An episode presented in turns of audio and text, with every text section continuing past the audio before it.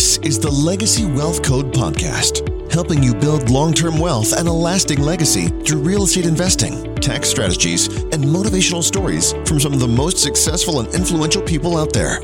Here are your hosts real estate investor and entrepreneur Michael Notbaum and real estate investor and attorney Andrew Hook. Welcome to another episode of the Legacy Wealth Code podcast. My name is Michael Notbaum, and I'm here with my partner, Andrew. What's going on, everybody? So, we are today going to jump into just kind of some current events. You know, we've got banks that are collapsing, interest rates have been going up over the last year or so, and there's going to be an opportunity for the dis- distressed property market. So, today we want to just talk a little bit about what does that look like? You know, what are the opportunities going to be? I know Andrew's done a lot of for short sale stuff at the law office, so you can kind of walk through how that process works. But there's going to be a lot of opportunities in the next, I would say, probably a year to 18 months that you're going to want to be poised and ready to take advantage of because there's definitely going to be, you know, we've got friends from 2008 to 2010 that made a ton of wealth through buying these kind of properties. And I think that opportunity is probably on the horizon. Yeah, I mean, I think there's obviously a lot of volatility right now. There's a lot of a lot of questions surrounding, you know, what is the market going to be doing? You know, things are appear to be slowing, especially in certain markets, and you've got some defaults that are starting. You've also got some interesting factors at play, though, in the in the essence of historically low interest rates. I mean, people that are in a two percent or three percent interest rate on a home are not going to be in any hurry to vacate that property. So, you know, there's some exacerbating circumstances I think that are going to make it very interesting to watch, but inevitably with the cost of everything skyrocketing, you know, the, the, and insurance is a mess in certain states. I mean, there, there's there's got to be a buying opportunity of some sort, and on and I would imagine on a fairly large scale. So yeah, and I would say that to me personally, just being in the retail side of real estate for a number of years, that the historically low interest rates, I think, have given a false narrative to how hot the market actually is. I mean, there's there's always going to be people that need to move, mm-hmm. and the fact that there's literally nothing available in a lot of markets, I think that that's starting to change, of course. But you know, for the last couple years, it was like you put something on the market and you got 20 offers, and so people were moving, and there's just nothing available to buy. And I think it gave this false narrative that that it really was this crazy hot market. Yeah, I mean, it's and I think you know personally from where we sit, we've seen sort of a I would say from Q th- latter part of Q3 of 2022, you started to see some some slowdown and some change where you didn't have this just you know funnel effect or, or fire hose pump effect of people that are, were just falling all over themselves to get into anything that they could get into. And you know uh, as the as the Fed continued to raise those rates and I think you know, a lot of that happened. The jump started to happen in in Q3 and Q4 that followed. Historically, is always going to be the quarter after you get drastic jumps that is that's going to be the most impacted. And I think we saw that a lot. And then you saw kind of Q1 of 2023 start to pick back up again as people readjusted their mindset. We always come back to mindset, but readjusted their mindset to higher interest rates and kind of wrapping their head around the fact that you know two and threes are out the window and now five sixes even sevens are going to be more viable as you move forward. Right and people aren't putting in those crazy no contingency offers anymore. It's starting to to come back to a more balanced market. And so I was reading that default notices, scheduled auctions, or bank repossessions are up 36% from 2022 to 2023, and most recently up 2% month over month. So we're definitely seeing a pretty large increase in something that for the last probably 4 or 5 years you you saw hardly any foreclosures. I mean, there's virtually none because people were building so much equity they just got out of their property if they couldn't afford it. Yeah, I think you also have the compounding effect of of the pandemic too, right? I mean, everything was basically put on hold. No, no banks could foreclose, no banks could take any action during COVID, and then all of a sudden you had all this this money just pumped in, and so it's really you know people that may not have been paying their payment of some sort since COVID finally are probably getting around to you know, we're really truly actually behind now. We've got a problem on our hands type yeah. thing. So when you look at, I think January of 2020, inflation was at 1.4 percent. hmm By the end of 2021, it was at seven percent. So it's it's come down some. I think this month it was six percent, but you're still talking about a six x from 2020 till now, and interest rates have doubled. Yeah. I mean, maybe even more than doubled. I think we. I remember seeing stuff in the low threes around 2021, Yeah. and now you've seen now it's six seven percent is a fairly common rate that people are getting quoted. I'd be curious to see how much of those numbers you quoted are are in a small segment of the market, though. I mean, I, I think the Sun Belt in particular continues to do extremely well, eh, all things considered, obviously. But you definitely have these markets that people have exited out of, you know, Oh, over the sure. last few years, and I, I I would have a sneaking suspicion that a number of those defaults is coming in some in some of those areas. Well, think about if if people are defaulting in states that, you know, I, I know we're kind of past the pandemic, but there was so much movement from New York, California, Illinois, the states that basically were shut down for Yeah. you know 18 months. Those properties that had this huge, you know, appreciation, which was on a nationwide level. So now those properties are for sale with a 7% interest rate attached to it. Who's buying them? You know, Right. the buying power is significantly less, Right. which in turn makes the buying pool less. Yeah. So it's pretty crazy to think about. So I think as we move forward, what we're going to start seeing is inevitably these numbers of distressed properties are going to go up. Yeah. And I know we've been saying it for, for a long time. We're like, how much longer can these properties continue to increase in value? Uh, I remember having this conversation in like 2016, thinking to myself, how much higher can things go? And here you fast forward, you know, seven years later, and and they're you know still on a rise. So, but for a long time, we didn't have any major events affecting it. mhm. You know, it was just like historically, property values go up, then they go down, then they go up. It's just a cycle that happens Yeah. every about 12 years. And we were at that cycle end in 2016. Mhm. And then we just kept going up and up. But there wasn't really a big factor. It wasn't something like COVID, like interest rates, like inflation.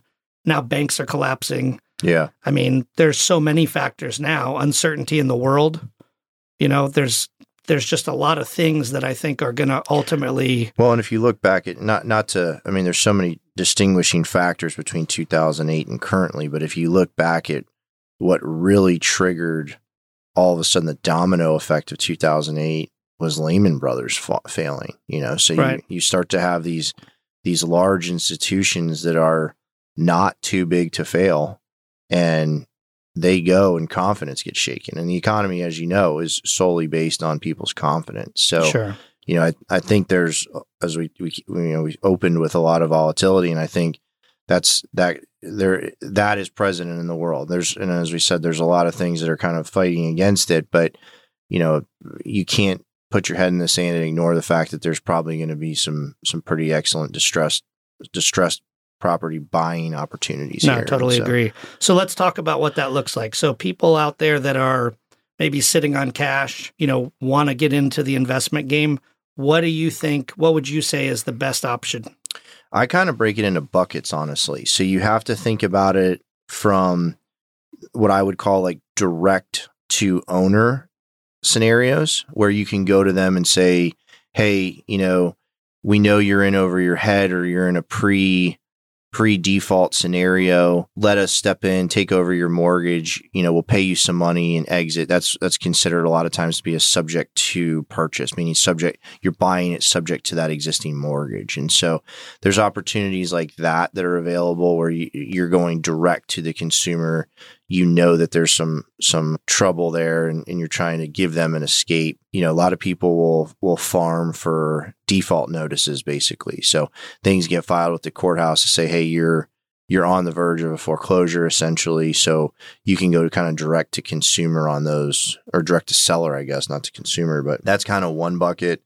The other bucket I would say is and people who are maybe they've gotten a little more proactive with it. They know this is on the horizon. Instead of somebody coming to them, they're saying, we're going to get in front of this. That tends to look somewhat more like a short sale where like the seller is proactively saying, you know, we need to go on the market. We need to list the property for what we think is currently fair market value, even though it's under what we owe. So if my mortgage, for example, is 500,000 and I know I can only sell my house for 450,000, I know I've got a short sale on my hands, and you're gonna, you know, the, the bank essentially is gonna have to eat that differential as part of a short sale negotiation. But Yeah. so that's kind of what I would say is like the those and those are actually on market opportunities. That's what's that's what's so interesting about short sales is you know eh, from the investor mindset, everybody's always says, ah, there's no opportunities in the MLS. Well, uh, there's some truth to that, but if you rewind back to 2009, 10, 11, 12, even probably, there were a lot of buying opportunities on the MLS because the banks are actually requiring you to put your property on the MLS and list it to make sure that you're you're putting it out there to get viable offers and get the best offer that you can get. So I mean there's there are some of those opportunities like that. And then the third component I would say is more auction based. So properties that are actually going into a foreclosure, the bank is actually taking taking the action to foreclose the borrower. It's going through a judicial process and it's going to an auction to be sold. And there's a couple different types of auctions that you can buy at. I mean, right now you might see people defaulting if they can't pay their mortgage, they may not be paying their their homeowners association bill as well. And those homeowners associations can also foreclose and, and force an auction of a property. So there's buying opportunities from the bank auctions, there's buying opportunities from the HOA auctions. And then there's also buying opportunities from the tax deed auctions, which is where, you know, oh shoot, I got my tax bill this year and I don't have enough cash to pay it. You know, they're going to sell off that tax certificate. And if I don't do that for enough times in a row, that actually can be sent to auction and sold. So there's a number of different auction opportunities that are available, but like those are kind of the buckets that I segment them into. Yeah, no, that's a good point. So, and just to kind of break it down, I think for for people who maybe have never been in this distress space, let's talk kind of about each of those buckets for a minute. And I think one of the important points with seller financing is, you know, in, in from our wholesale business, obviously you see this when you're making those cold calls to people who are in a distressed situation. You know, it can definitely be somewhat of a, you know, you got to walk a little bit fragilely on that conversation because, you know, people are going to automatically be on the defensive. Yeah. But I think the important point here is really understanding their situation and providing a win win for both parties. Yeah. Because there's definitely, you know, I think the most rewarding experiences ever are when, you know, you fill a gap that they're in need of. And then you're also on the winning side too, because it, it can happen for both parties. I think there's a lot to that, and I mean that's interesting. You brought up seller financing because we didn't even we didn't even talk about that before, but that's actually one that you know we'll occasionally see people that are they're property rich but they're cash poor, right? And so they'll they'll say, you know, I don't have I don't have any liquidity, but if you I can sell a property that I own outright, for example, and you can give me some portion of a down payment now that puts a chunk in my pocket and then pay me on a on a periodic,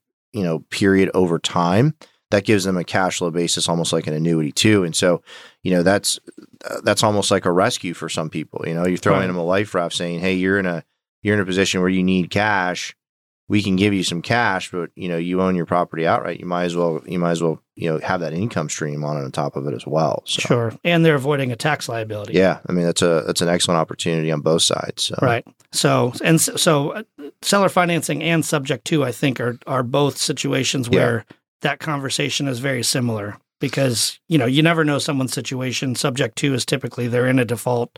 Seller Well, and I- financing I think especially when you're starting out and investing too, you're you're thinking about it from the standpoint of what do I know and what works for me. But that's not always the way to approach it, right? I mean, as you said, you've got to think about what's the seller actually need because what you as the buyer think they want is the highest number, but the highest number may not always be exactly what they're looking for. I mean, they they have Right. other considerations they're trying to take into account for. And if you can make your terms work for you, you can give them that higher number and then have the terms in your favor to where Yeah. Essentially they're getting what they want out of it, but you're also getting what you want. sure. So I've seen definitely a lot of different people online talking about this, I think at, at great length. And there's, you know, an entire market for this. You know, we we hear a lot of recently kind of about the hotel model, and I think that fits directly into that component where you know the seller seller doesn't necessarily want to sell to anybody right now, or at least to an investor, but they'll say, I don't have the cash to improve. You come in, help me improve it. We'll work together to sell it at a premium and then split those profits. I mean, that's again understanding that unique situation of that seller where, you know, they may not like my direct buy offer, but if I can offer them some piece to step up their sale price and then, you know, cover myself and make some of that money back, I mean, that's another investment opportunity as an investor. And it's also a great opportunity for that seller. Sure. And I think one of the, especially uh, it applies to distressed properties, but one of the greatest things about real estate is there's no one way to do anything. Sure. You know, it, and that becomes for me, it's it's kind of fun sometimes figuring out. You know, you take the time to understand their scenario. Now we can put together a creative solution, and it doesn't have to be, you know, it's either going to be A or B. It could be X. Yeah. You know, something that's maybe totally abnormal, but it works for both parties and then you can move forward.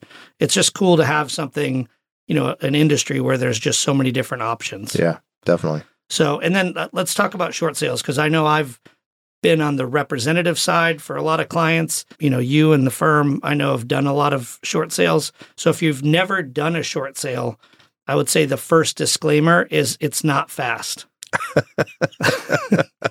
yes, prepare prepare yourself to move at tortoise speed Yeah, across the board. So you know, I in in short sales, as as much of a pain as they can be, I think, especially coming out of the last foreclosure crisis, were a really good option for people especially when they when we had the tax waivers on capital gains so you know in in many instances when you have debt that's discharged the the lender is reporting that to the IRS as actual income which i mean for these people they've already been you know hit shredded in the ground whatever. They're they're trying to pick themselves up and and dust themselves off. The last thing they need is an is a big tax bill coming out of that. And so you know it was a, it was a viable option but you know we had we had Chris McLaughlin on here a couple weeks ago and he's talking about the short sales that he did. I mean there were a lot of people who were able to benefit from the short sales from both the homeowner side but also the investor side. And i mean you know it it it almost re-engaged the real estate community when there was nothing and they needed a they needed a lifeline. I mean it got it got agents listings so they got paid. It got attorneys work as they negotiated you know short sales. It got title companies work as they closed these files and, it, and in the same token it, it was an opportunity for investors as buyers and it was a it was a way out for these sellers that didn't have any options essentially other than this so you know it, when you wrap that into one package it really was a great component Yeah. I mean, the banks hated it, I'm sure, because they're taking they're taking losses left and right. But But as we know, the banks get it, get it. I mean, they did okay. they Let's just not- knock on the door of the government Yeah. and then they get a blank check and then Yeah. we never hear about it again. They all ended up doing okay, but Right. you know, at the time, I'm sure it didn't feel great. So And then the the third bucket that you talked about um, was, you know, how do you, how does somebody get into that space? Do you think?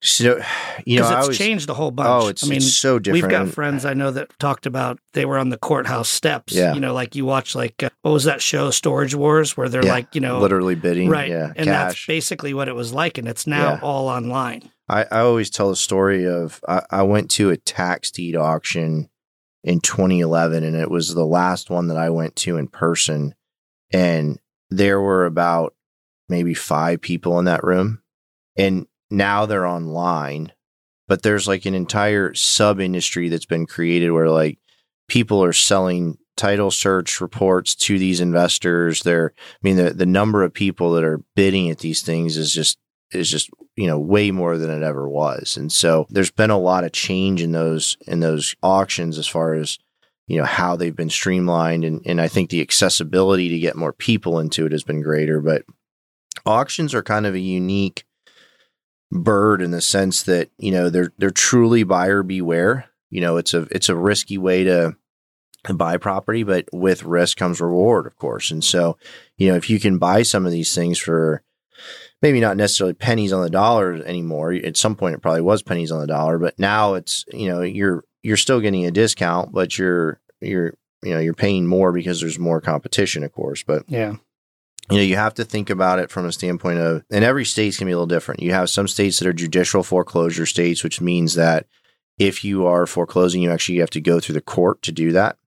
You have others that are not judicial, non-judicial foreclosure states, and in and in those states, it's literally like the bank issues you, "Hey, here's your notice. You're in default. We're taking the property back." Because they're holding the deed. I mean, it's not like you've been delivered the deed; they're holding the deed basically in escrow. And so, in those states, those those process moves. You know, in the states like Florida, where you're a judicial foreclosure process, that's a long process. And and I mean, that kind of goes back to what you were talking about the short sale being long, but the the foreclosure process is long too. But when that property actually finishes that process through the court and then is sold at public auction that's your opportunity as an investor to come in and say, "Hey, I'm gonna I'm gonna try to scoop some property for for less," because what they're starting at is the judgment amount. So if I'm a bank and you owe me two hundred thousand dollars on a property that's worth four hundred thousand, and I get a final judgment for two hundred and fifty thousand, that's where my that's where that auction is starting. And so if I can get a property for two sixty five, for example, that's worth four hundred,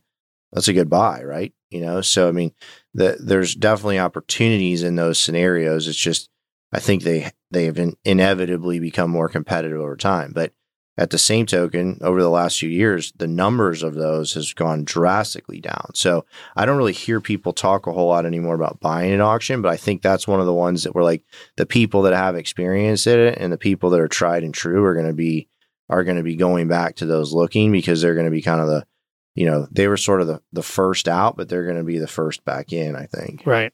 Well, and the thing that you touched on, which I think is extremely important if you're thinking about getting into this space, is buyer beware. Uh-huh. You know, not only are you taking over a property that, you know, even in some cases you weren't even allowed access into the property. I mean, you can go there and try to get an idea of what yep. you're looking at, but you also don't know what's going to be attached to the property in a lot of cases. Yeah, that's I mean, that, and that's why the title searches and doing due diligence up front is so important. And I mean, back in the in the slow days when when you had a lot of this happening, I mean, we'd hear horror stories of people that would literally they would buy properties at association auctions thinking they were getting a free and clear property that would be laced with one or two mortgages on it. And they'd spend all of their savings to buy something thinking like oh my gosh this is such a great opportunity. I'm buying a property for $15000 it's worth a couple hundred thousand.